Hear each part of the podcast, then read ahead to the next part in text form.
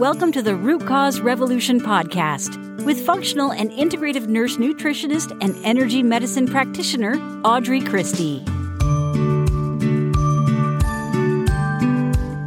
Hey, friends, welcome to episode 254 of the Root Cause Revolution podcast. I'm your host, Audrey.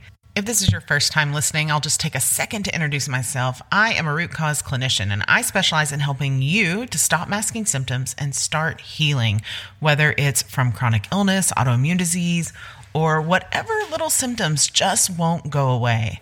I work with tons of people who have tried it all and still aren't the, at the level of health and wellness that they desire and deserve. So, when we work together, we use a non traditional approach that includes naturopathy, functional and integrative nutrition, functional wellness, and energy medicine. So, I specialize in helping you start your own root cause revolution to rebalance your body so it can heal for good. So, if you're done with band aids and you're ready for a real solution, I am here to help. You're in the right place. Well, as you know, on Fridays, I like to do what we call the Ask Audrey episodes, and these are probably the most fun. So today we have two questions that we're going to get into, and really because they're kind of big questions, we're going to. Uh, they take a little bit longer to answer, so that's why we're only doing two today. The first question is can you help me with sleep solutions during the full moon cycle? It's now pretty much the only time I cannot stay asleep. Plus, I have super crazy, and they spelled it just like that crazy dreams, right? Now, this is kind of a multi level answer. So, we want to make sure that even on the full moon, we are still using our sleep hygiene. We're still uh, winding down before bed. We're still not using screens before bed. Our room is still dark. The lights are, or the uh, air is still turned down to a reasonable level. We need it to be colder at night. So between 68 and 70 is about the right temperature for your body. All of those things, right? And if it's not that, and we're sure it's not that, then it could be parasites. Okay. Now, it's not always parasites. There's lots of energetic reasons. There's all kinds of reasons. But when we're on a healing journey, and I happen to know that this person is a member of the Root Cause Revolution membership, it likely means it's time to move on to the next step. So, as we know, the first step in healing, no matter what you're healing from, literally, no matter what, physical or energetic, is to get your energy and drainage pathways moving. The next step is to start to detox those icky little parasites. And people say, Well, Audrey, I don't have parasites. And I usually say, Okay, that's fine. But if you're not sleeping during the full moon cycle, that's probably a parasite problem.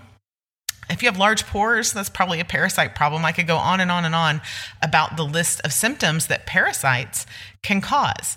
Um, and they're not always as obvious as having worms in your bowels. Often people who say, I don't have any parasites, are the first ones. When they get to the parasite portion of their detox, I'll say, you know what, just humor me. Let's make sure and do this quick four week part of the protocol so that we can move on with confidence, knowing that if there were any parasites, they are absolutely gone. It's almost always the people that I have to really convince to do that second phase and not skip it who are sending me pictures during that phase of parasites that have come out of their nose, that have been coughed up, that have come out of their bowel movements, right? All kinds of different little wormies, okay? Um, and so we can tell right? We as clinicians can tell by looking at your regular lab work and certainly by looking at your functional lab work if there's a high possibility of parasitic infection. But if you have pets, if you have pets that are indoors or outdoors and you love on them and they lick your face, or, you know, a lot of people have indoor pets uh, now, uh, these days is what I w- wanted to say. And so if you have a pet that gets on the furniture, that sleeps in your bed, that you cuddle with, then you got parasites, my friend, right? Especially if you've never detoxed them. Now, I recommend people detox parasites once or twice a year. You do a full moon protocol. And the reason why we do them on the full moon is because that's when parasites are most active. Okay. Now, there's lots of different parasitic cleanses that you can use. I prefer one that is relatively gentle because we don't want to have, uh, we don't want to have side effects. We don't want to, we can't paras- cleanse parasites for a month and be just kind of feeling like poop that whole time, right? Being fatigued and all of the things that come with it. So, uh, one of the herbs, I guess you could call it, one of the food based products I like to use has mimosa pudica seeds in it. And it not only helps to bind up those parasites, but it helps to bind up all of the toxins they release so you can avoid those side effects. Um, so, if you're having trouble just during the full moon, it's definitely time to look at a parasite cleanse, either your first one ever or time to do a recurrent one.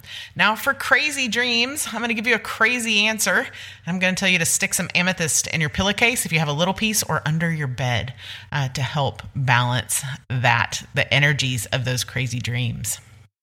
All right, next question. Sharon asks, how long do we eliminate the foods that you suggest to eliminate before we start to see changes? And then the second part of Sharon's question is when do we start to reintroduce them? This is kind of a tricky question. So there's two answers. If you've done a food sensitivity test, which I love people to do, they can be cost prohibitive. They're a couple hundred dollars, uh, and that's my price. So most of the other places that you go will charge you, you know, five or six hundred dollars for those, and I just charge you what I pay for those, right? Because I, I they're expensive, and I want everyone to have access to functional testing that wants it. So if you've had a food sensitivity test and we are eliminating foods that you already know you're sensitive to, we're going to eliminate those foods for about six weeks, right? And then we're going to slowly add them back very, very slowly, one at a time, so that you can notice the symptoms that are associated with that. All right. And then we'll work from there to build a plan to either reintroduce those foods so they can be a healthy part of your diet. If you're allergic to something like an avocado, I shouldn't say allergic, if you're sensitive to something like an avocado, that is a healthy part of normal food, um, then we'll work to reintroduce that. If it's something like dairy or, or wheat gluten, then we might work to reintroduce it, but not so that you can have it because it's not healthy for people to eat gluten or to have cow's dairy, but so that if you're exposed to it, you have less of a reaction. And then we talk about what that looks like. Now, if you're doing a food elimination to see what you are sensitive to, then a lot of times people notice a difference in as little as three to five days. Um, I'll use my own daughter as an example. When we figured out she was allergic, again, sensitive, we use allergic a lot because if you're dining and you say, I'm sensitive to eggs, then they'll say, okay, and they won't make sure it's not in your food.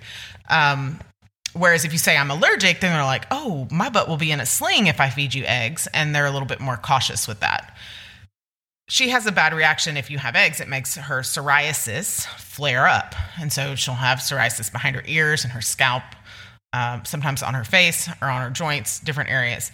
So when we we had taken way back when we had taken gluten out and seen some improvement, but it came back. We took dairy out and saw some improvement, but it came back. And then the last thing we tried was eggs, and she went from having huge plaques to having no psoriasis within about 48 hours. Um, so it's possible to see big, big changes like that. Now, it's also possible that you won't feel anything in three to five days. So I would say three to five days is the minimum, but generally, you want to keep them out of your diet for four to six weeks before adding them back in to see what your reaction is. Okay. And then you in, reintroduce no more than one of those items back per week and see which symptoms come back, which symptoms get worse, etc. All right, so that's all we have for Ask Audrey Friday. Please check out the resources in the show notes. You'll find links to anything that I talked about here or recommend. Um, and we will see you back tomorrow. Tomorrow for episode 255, we are talking important questions so that you can advocate for your health. Particularly, we're talking about prescriptions. When the doctor says, Here's your prescription, I'm going to give you three questions to ask every single time. As always, friends, I am rooting for you. See you next time. Thank you for listening to the Root Cause Revolution podcast. Be sure and subscribe on your favorite podcast provider. Ratings and reviews are always appreciated.